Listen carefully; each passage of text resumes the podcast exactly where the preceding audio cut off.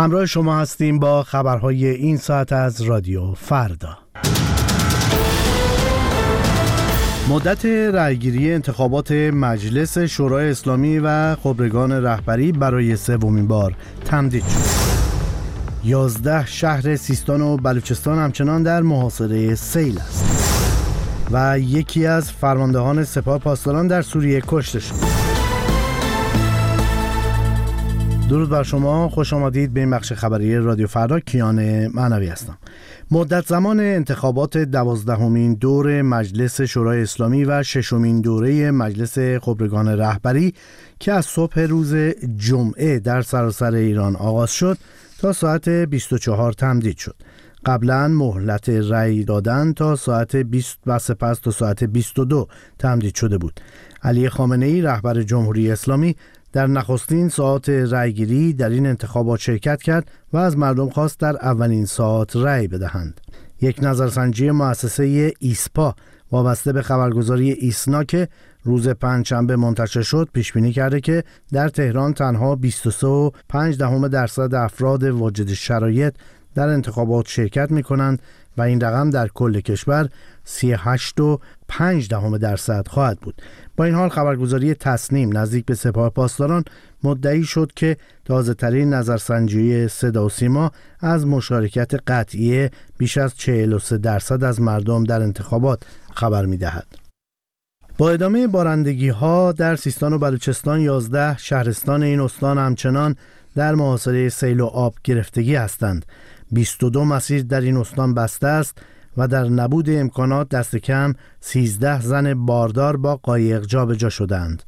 معاون عمرانی فرمانداری ویژه چابهار هم گفته است که در پی بارندگی چند روز گذشته دست کم 131 روستای شهرستان چابهار در محاصره آب قرار دارند و راه های دسترسی به این روستاها قطع و شدیدا نیازمند امدادرسانی فوری است. همچنین به گفته بابک محمودی رئیس سازمان هلال احمر دست کم 14 شهرستان این استان از جمله زاهدان، چابهار، ایرانشهر و میرجاوه نیازمند دریافت خدمات امدادی هستند.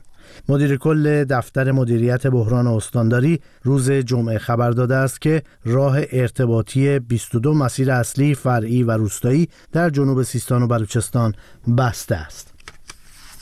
دولت کانادا به تازگی اعلام کرد که تسهیلات ویژه‌ای برای ایرانی ها به منظور تمدید رایگان اقامت موقت و دائم خود و همچنین ادامه تحصیل و کار در این کشور را برای یک سال دیگر تمدید می کند.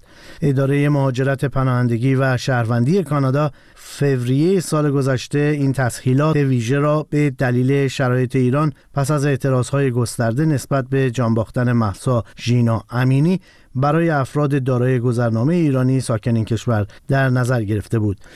مراسم خاکسپاری الکسی نوالنی از رهبران اپوزیسیون روسیه که دو هفته پیش در زندان درگذشت با شرکت اعضای خانواده صدها تن از هوادارانش و همچنین صدها مامور پلیس امنیتی در مسکو برگزار شد. سفرای آمریکا آلمان و فرانسه نیز در این مراسم حاضر بودند.